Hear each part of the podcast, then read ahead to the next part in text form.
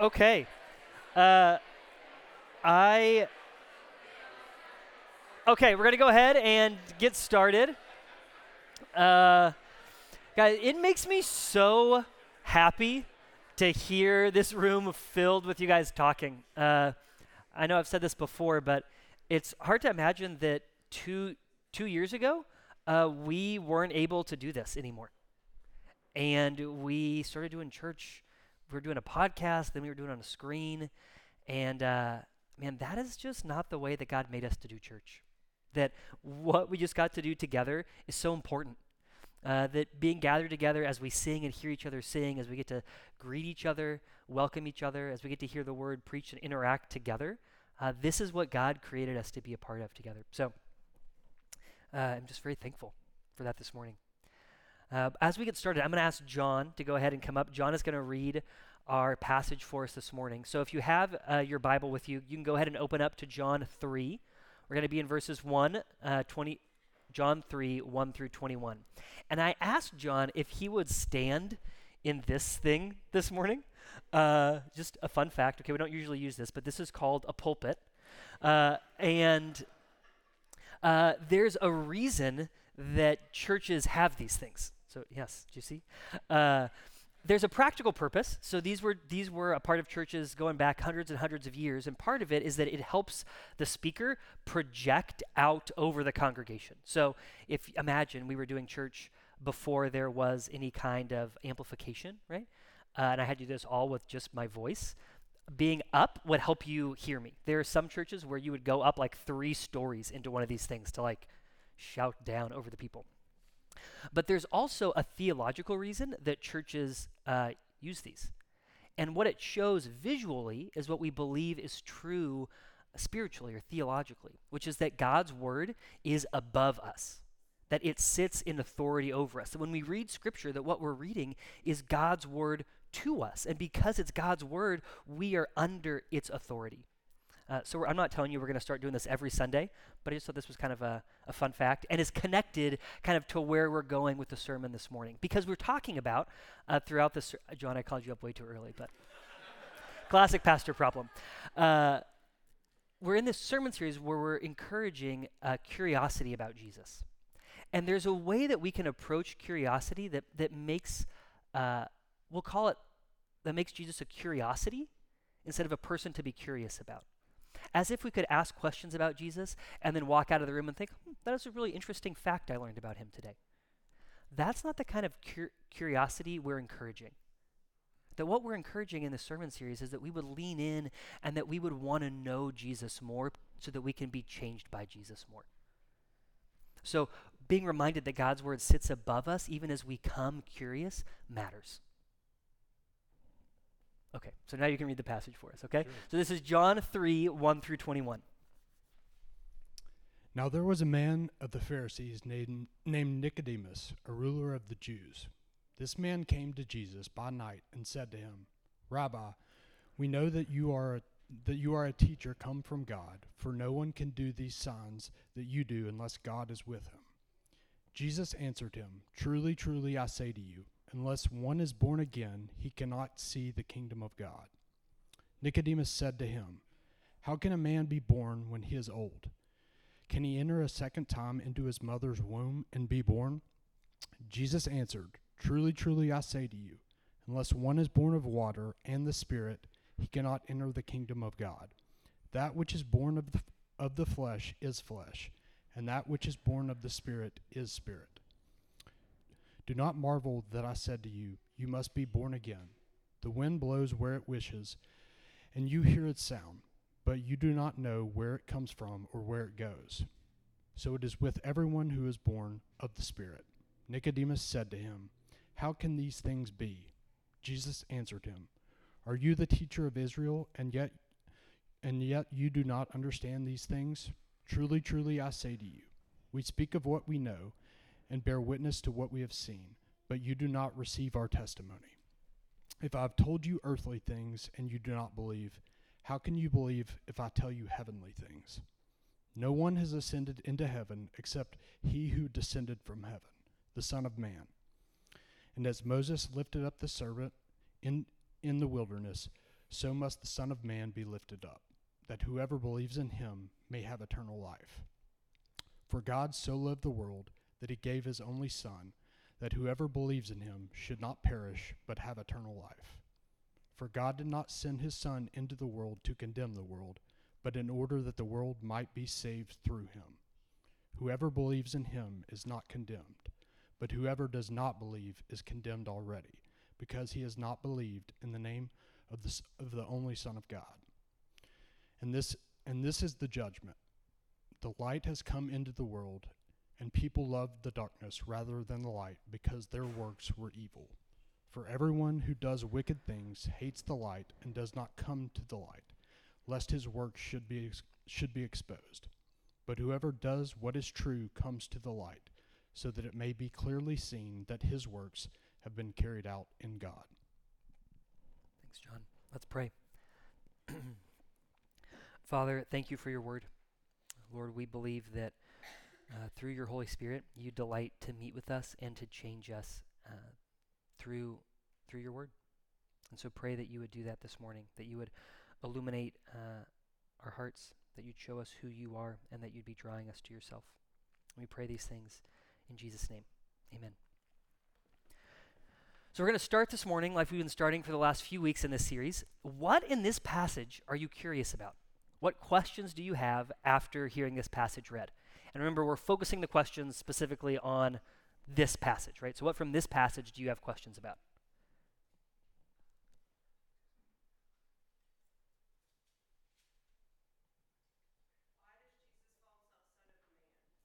Why does Jesus call himself Son of Man?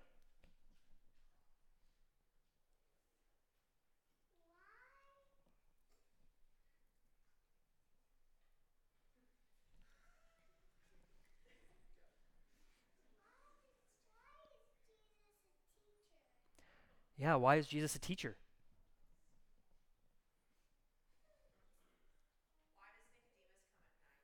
Why does Nicodemus come at night?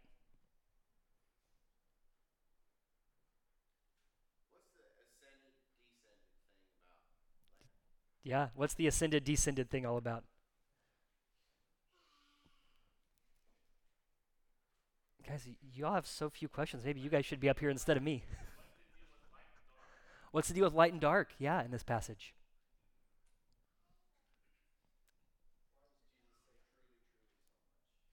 What is with the truly, truly thing? Yeah, water and the Spirit. Okay, one more. Yes. Yes, right? It's a great question. This guy's like, he's a teacher. Like, hey, man, this is called a metaphor, okay? We'll talk about that. We're not going to answer all those questions this morning, but again, right, what we're trying to stir up is this curiosity about the scriptures, that we would come to it not with all the things that we've ever heard, not as people who have mastered the word, but as people who desired to be mastered uh, by the God who's given us his word. And us coming curious is a part of that. And there's a lot that we could talk about in this passage. My wife tells me I say that all the time, but it's true. There's so much we could talk about. But we're going to focus on three things, okay? We're going to talk about the self sufficiency of Nicodemus. So, self sufficiency. We're going to talk about surrender, the surrender that Jesus calls him to. And then the surprise of surrender. So, three S things, right? Uh, self sufficiency, surrender, and surprise is where we're going this morning. So we're going to start by talking about this guy, uh, Nicodemus. And what the text tells us is that he, he was a Pharisee, he was a ruler of the Jews. And when it says he's a ruler of the Jews, what that likely means is he was part of this group called the Sanhedrin. So there are these 70 men kind of drawn from Israel who were the rulers, kind of under, under Rome, but the rulers really of this nation. So Nicodemus was a man with a lot of authority, with political authority in the nation. But because the, the nation of Israel has always, or w- was always kind of a, a, a, theocracy, even if it's kind of removed from those ancient roots at this point, uh, this, this group of rulers also has spiritual authority. So Nicodemus is this man of political and spiritual authority. And then later on, kind of in the discussion between Nicodemus and Jesus, Jesus says to him, he identifies him as the teacher of Israel. the teacher of Israel, which is a really interesting comment. And we don't know exactly what, what Jesus is talking about here, but it could be that this man has kind of uh, taken the position as, as the, the teacher of the nation. Like if you think about how we sometimes have a, not sometimes, I guess every year, we have a, a poet laureate in the United States. We got to say, this person is the poet of the United States, right? Uh, that's kind of what Jesus is, is saying about Nicodemus. He's the teacher of Israel. He's recognized across the nation as the preeminent expert on spirituality, on matters of religion uh, for these people. One commentator says it's, it's like his title is uh, Professor, Reverend, Doctor. He's got all the titles, all the accolades. People buy this guy's books, right? Not really, but, but theoretically speaking. They, when he speaks on any topic, people lean in to hear what he has to say. He's the trusted authority in Israel.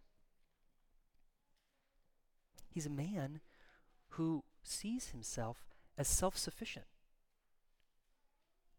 Because of his authority, because of his knowledge, because of his great understanding, he is a man who really has a lot of control over the way the world plays out around him. He's a man who has a lot of independence, who's got things figured out. And he comes to Jesus and he says in verse 2 Rabbi, we know that you're a teacher come from God, for no one can do these signs unless God is with him.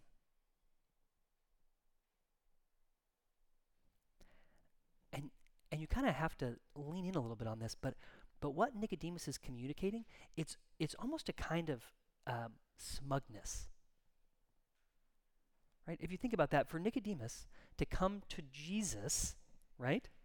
The Son of God, the revelation of God's truth in the world. And he says, Hey, some of us have been talking and we think that you're from God. Okay. But we still have some questions for you. That's kind of his attitude, you know? But there's some things we got to know. So we like we'll, we'll, we're willing to grant that like you know a lot of stuff. But there's some things we kind of got to get ironed out here. It makes me think of uh, the masterpiece of film uh, Mean Girls. Are any of you familiar with that movie? No? There's a group of popular girls at the school, and they say to a transfer student, uh, You're in luck. We're going to invite you to have lunch with us every day this week. And the girl is like, I don't, uh, I don't really, I have other friends. She's like, no, no, no, no. Like, this, this is what you're going to. You're going to come and sit with us. It's a sense of like, well, I didn't, I wasn't asking you to invite me anyway, right? You can imagine Jesus kind of having that same kind of reaction to Nicodemus. Um, I wasn't asking for you to acknowledge my authority or to grant me any of your authority anyway. But as a man with this kind of self sufficiency, that's the only way he knows how to approach Jesus. He is, he's there to, to essentially judge Jesus' authority. To kind of figure out with Jesus, Jesus, how do you fit into my already existing boxes? How do you fit into my system of control? How do you fit into my system, my religious system, my understanding of who God is? Nicodemus is trying to fit Jesus into his paradigm. And Jesus totally rejects this way of thinking. What he's communicating to Nicodemus is there is something here, there is someone here who is far beyond your categories, far beyond your wisdom, far beyond your learning, far beyond your control, far beyond your sense of self sufficiency what Jesus communicates to Nicodemus is no, no, I'm not here to submit to your judgment. I'm here to save you from the judgment that you are already under. And Nicodemus has no category for this. Jesus says to him, uh, unless you were unless you were born again, he unless one is born again, he cannot see the kingdom of God unless one is born again, he cannot see the kingdom of God. He says, Truly, truly, I say to you, which is just a way that Jesus uses to underline something. Truly, truly, I say to you. Unless one is born again, he cannot see the kingdom of God. Nicodemus had, friends, Nicodemus had given his whole life to sing the kingdom of God. That's all he studied. And Jesus comes to this man and he says, This thing that you have devoted your whole life to wrapping your mind around, uh, you can't get there unless you're born again. And Nicodemus says, Well, I don't know how to do that. And Jesus says, Exactly.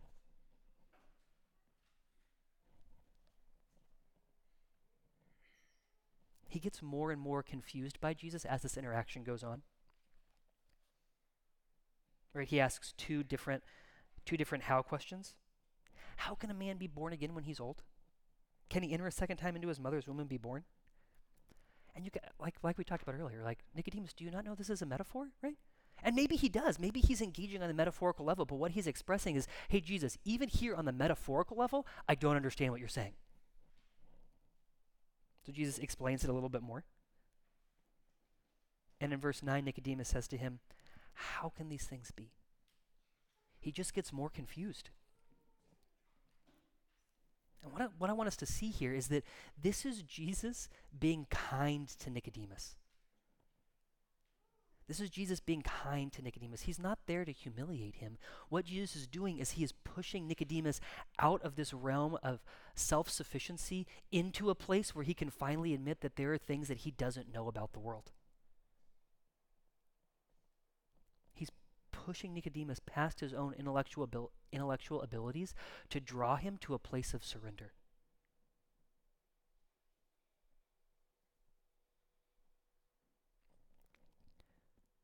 And I think that is something that is challenging for us. To be drawn out of ourselves, out of our self sufficiency, into a place of surrender. One of the phrases I hate the most, hate the most to say, is I don't know.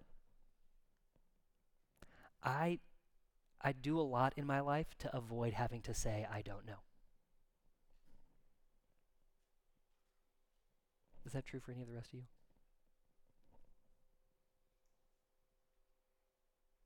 And that's true for me. I think it's true for many of us on an intellectual level. I was writing this, uh, I was sitting uh, on a patio at Vanderbilt, and I thought this is just so ironic to me.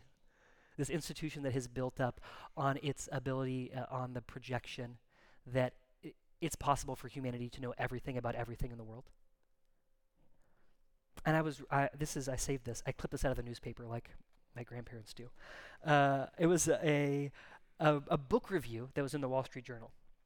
And it was a review of this book called Rationality by a thinker named Steven Pinker.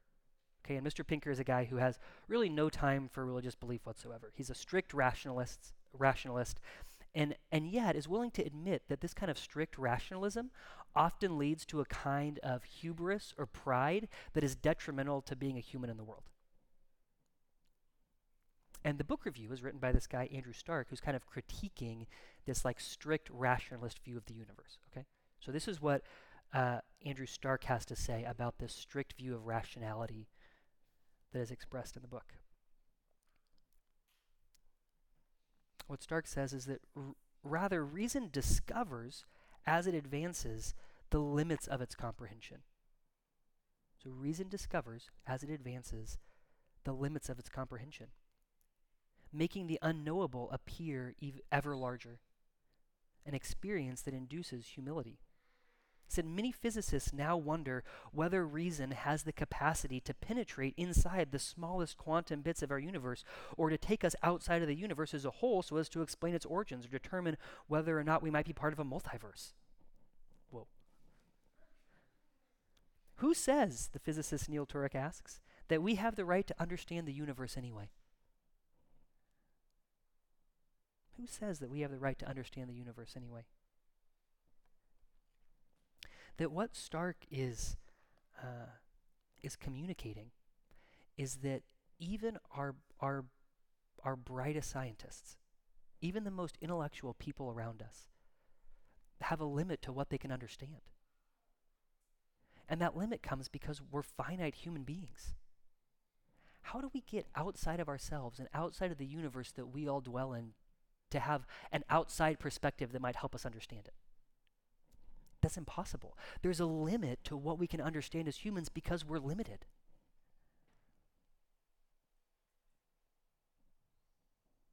That in the face even of rationality, that the rational thing to do is to confess, I don't know.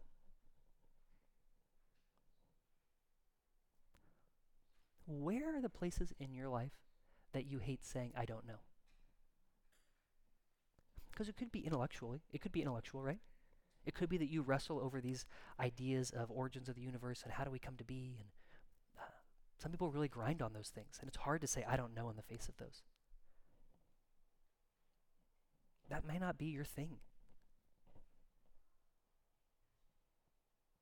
But we all have places where we resist getting to the end of ourselves. We all have places that we resist saying, I don't know, places that we resist having our insufficiency exposed. What are those places for you?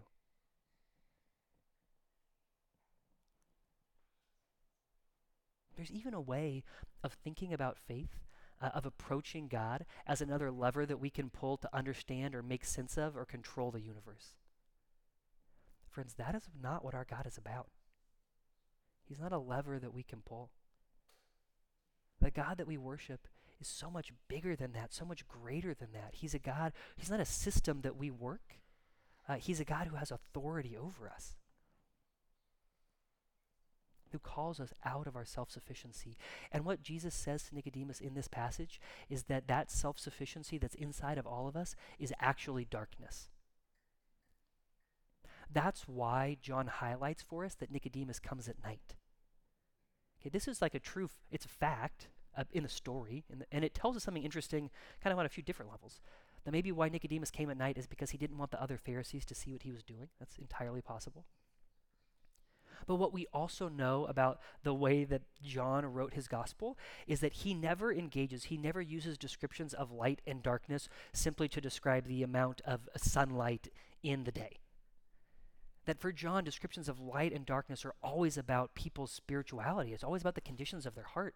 And what John is telling us about this man, Nicodemus, when he comes to Jesus at night, is that he is so blinded by his self sufficiency, by his inability to surrender, to say, I don't know, that his spiritual state is it's dark because of that. And that's true for us. And I, guys, I got to tell you, this is um, this is so hard for me. Because when I feel like the when I feel like the world gets dark, when I feel anxious or out of control, what I want to do myself is double down on understanding, on my ability, my self sufficiency. And that's exactly the place that Jesus calls us to surrender.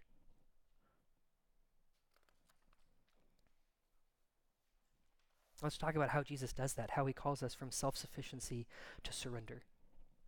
Because over the course of the narrative, that's what Jesus is doing in Nicodemus. He's moving him uh, into a new posture from self sufficiency to surrender.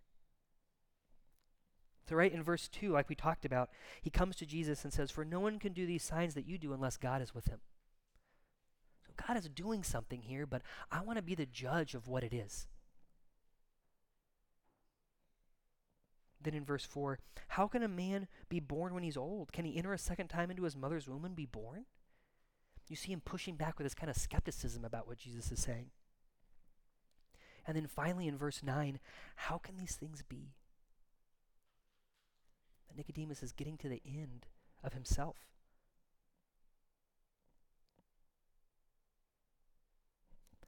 And that is when Nicodemus drops out of the narrative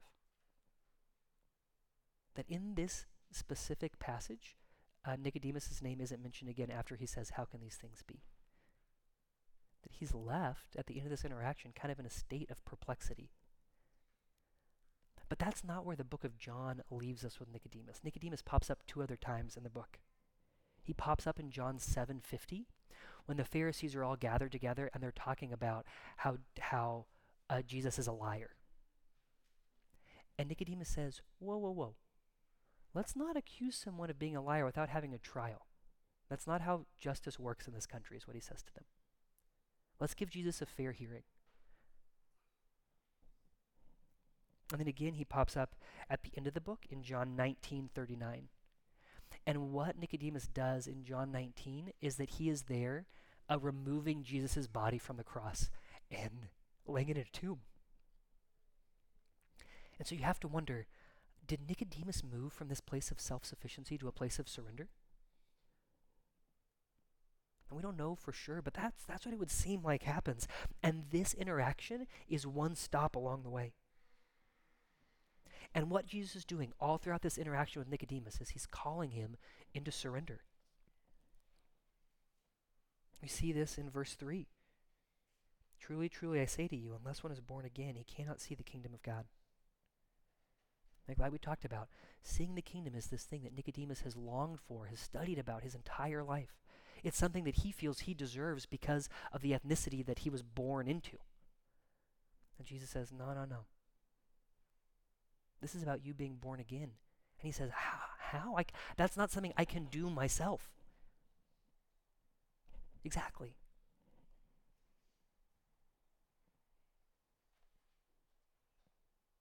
And we see it again in verses 5 through 8. Jesus answered, Truly, truly, I say to you, unless one is born of water and the Spirit, he cannot enter the kingdom of God. That which is born of the flesh is flesh, that which is born of the Spirit is spirit. Do not marvel that I said to you, You must be born again. The wind blows where it wishes, and you hear its sound, but you don't know where it comes from or where it goes. So it is with everyone who's born of the Spirit. Oh, of course, right?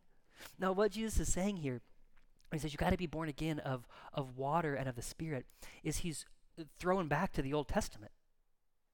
That's why he later says to Nicodemus, How can you not understand these things?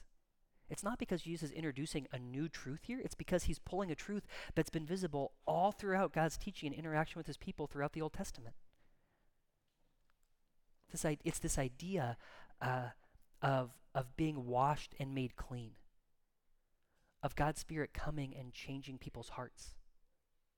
And those two ideas are connected throughout the Old Testament. This is one example of it for, out of Ezekiel 34, verses 24 through 27. So this is hundreds of years before. This is from the Old Testament. It's God speaking to his people. He says, I will take you from the nations and gather you from all the countries and bring you into your own land. I will sprinkle clean water on you, and you shall be clean from all your uncleanliness. From all your idols I will cleanse you. And I will give you a new heart, and a new spirit I will put within you. And I will remove the heart of stone from your flesh, and give you a heart of flesh. And I will put my spirit within you, and cause you to walk in my statutes, and be careful to obey my rules. You hear it? It's water and spirit coming together to transform people, to give them new hearts. That that's something that only God can do. And that's been the teaching of the scriptures all throughout the Old Testament. Is that what we need most in our lives is, is to have new hearts. New hearts that aren't turned away from God, but that are turned toward God. And that's something that only God can do.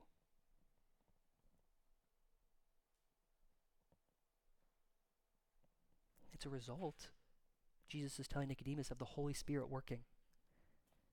That's what this whole thing about the wind is about. The word uh, for wind and the word for spirit are the same word in both Hebrew and Greek. So Jesus is playing with him here a little bit. Yeah, in the same way that you can't see the wind, but the wind is at work, so it is with the Spirit. You can't see the Holy Spirit, but He's at work. And what that requires is surrender a crying out for a thing that you can't do for yourself. Well, what is it we're called to surrender exactly? It's a relevant question, right? That what Jesus is calling Nicodemus to surrender, what he's calling us to surrender, is the hope that we put in our own abilities and our self sufficiency, in our ability to control and determine the outcome of our lives, the outcome of our eternity. He's calling us to surrender our faith in ourselves. Because, like Nicodemus, we're convinced that we're able uh, to save ourselves. We're convinced of our own wisdom to live the good life. That what we know and understand is sufficient to guide us in who we are and what this life is about. And that when we surrender, what we're called to is putting down our, uh, our dedication to our own efforts to those things. We're called to surrender our stance as judge and to acknowledge that we are not in control, to give ourselves over to the God who is. I'm going to read uh, this piece out of an out of an article in uh, Christianity Today that like really stuck out to me this week talking about who God is, what God is like. This is from a theologian named Kirsten Sanders. She says, Take the example of a lizard. A scientist could, given enough time and resources, study this lizard so that she learns all about its biology, systems, history, habitat. Eventually, this scientist could reasonably say that she knows all there is to know about lizards. Now, something she may never know. It's difficult, for instance, to judge a lizard's cognition, but we can know a lizard or any other creature as far as it can be known. And sometimes that's the way that we treat God, isn't it? That God is like this lizard that we can master. Or maybe we think of God not as like a, a, lizard, but like as Godzilla, like a really big lizard, right? Like a really big thing, but that we can that we can master it. And what Miss Sanders says is God cannot be known nearly as well as a lizard can. This is because of what kind of being God is. To treat God only as an object of study is to make a fatal error. Many Christians have learned to put knowledge before love, along with the idea that we must understand God before we can love Him. But putting love before certainly allows us to know that we are loving God and not simply our own intellectual efforts. That the God that we worship is a God that is outside of our universe, that is outside of our abilities to understand Him totally. And that's not to say, let me say this very clearly. This is not to say that faith is irrational. That is not what I'm saying faith is actually an incredibly rational conclusion to come to. So the call is not to somehow descend into irrationality. The call is to acknowledge that we worship a God that is far beyond our ability to totally comprehend him and to surrender to that reality.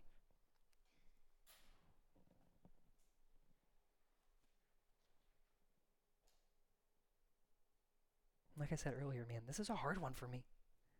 I love to ask the question, why? Why? Why? Why? Why? I had a mentor say to me the other day, you know why is a, is a control question? That what I want to do, my, my desire to understand why, which can be a really good thing, to insist on the why, that was to say, if only I understood, then everything would get better. It allows me to distance myself from the pain that's happening in my life and to live under the illusion that if I understood, I could control it and I could make it be the way I want it to be. That's just not true. This is what the book of Proverbs has to say about that. It says, Trust in the Lord with all your heart, and do not lean on your own understanding. In all your ways, acknowledge him, and he will make straight your paths. Trust in the Lord with all your heart. Do not lean on your own understanding. In all your ways, acknowledge him, and he will make straight your paths. Friends, that's basically the entire sermon right there, okay? It's just acknowledging that, that uh, this passage in Proverbs, even in the Old Testament, points us toward Jesus.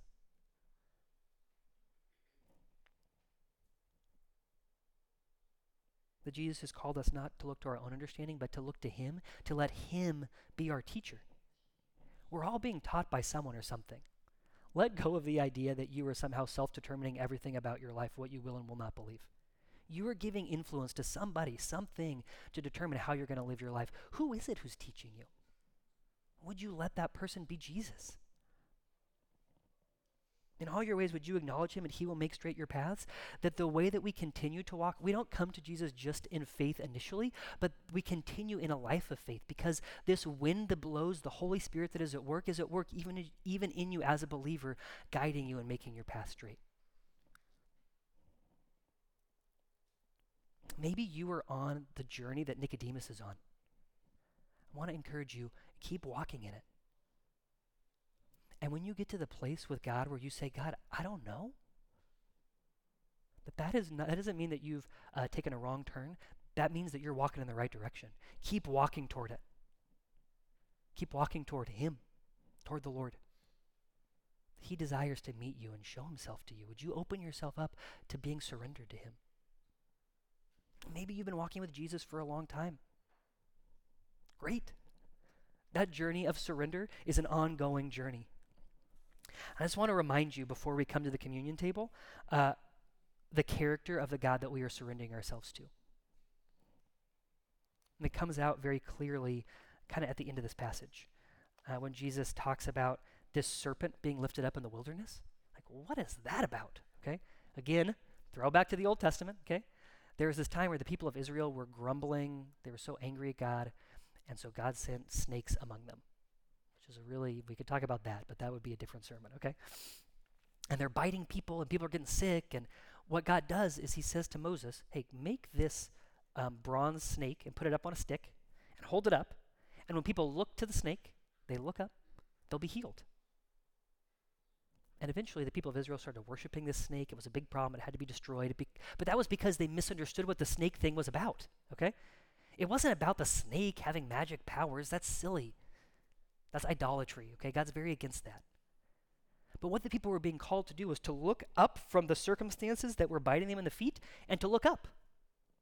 And to recognize that as they look away, as they look toward God, look up, right? That God desires to save them. And what Jesus says is that that's going to happen to me. I'm going to be lifted up. But when he's talking about being lifted up, he's not talking about his ascension, he's talking about being lifted up on the cross. That what he's telling Nic- this this is what he's telling Nicodemus, this man who is so skeptical of him. He's saying, There's going to be a time where I'm going to go to the cross. I'm going to be crucified on your behalf. I'm going to be lifted up. And by turning your eyes to me in faith, to what I've done for you, the sacrifice that I've made for you, you can be saved. You can be born again, not of your own effort, but you can enter into this new life, be given a new heart as you turn to me and surrender.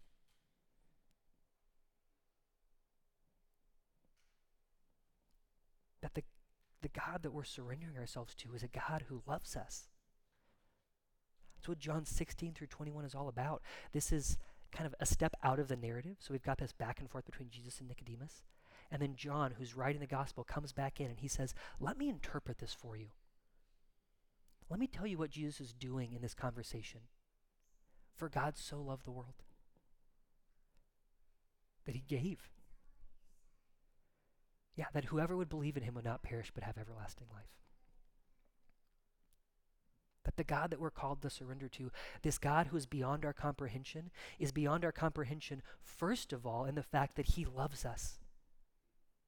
That even when we were enemies, even when we were far from him, he came to us, loved us, suffered for us on our behalf to draw us to himself. That if we would look at him with faith, that if we would surrender our self sufficiency, that we would be healed.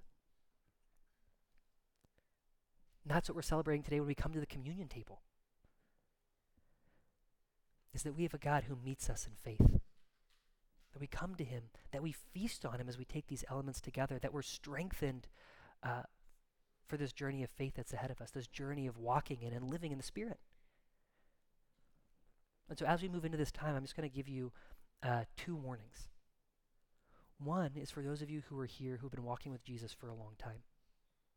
And the warning that Paul has for us is that if you, uh, if there are places in your life where you are insisting on your self sufficiency, where you are refusing to surrender an area of your life to God, this communion table is not for you right now. That this table is for, for us to come and lay down our self sufficiency and totally surrender ourselves to Jesus. So if there are places in your heart where you are saying to Jesus, you cannot have that, Deal with that first. That's what the scriptures would tell us. And if you're in a place in your kind of spiritual journey where you have not surrendered yourself to Jesus yet, man, we're so glad that you're here.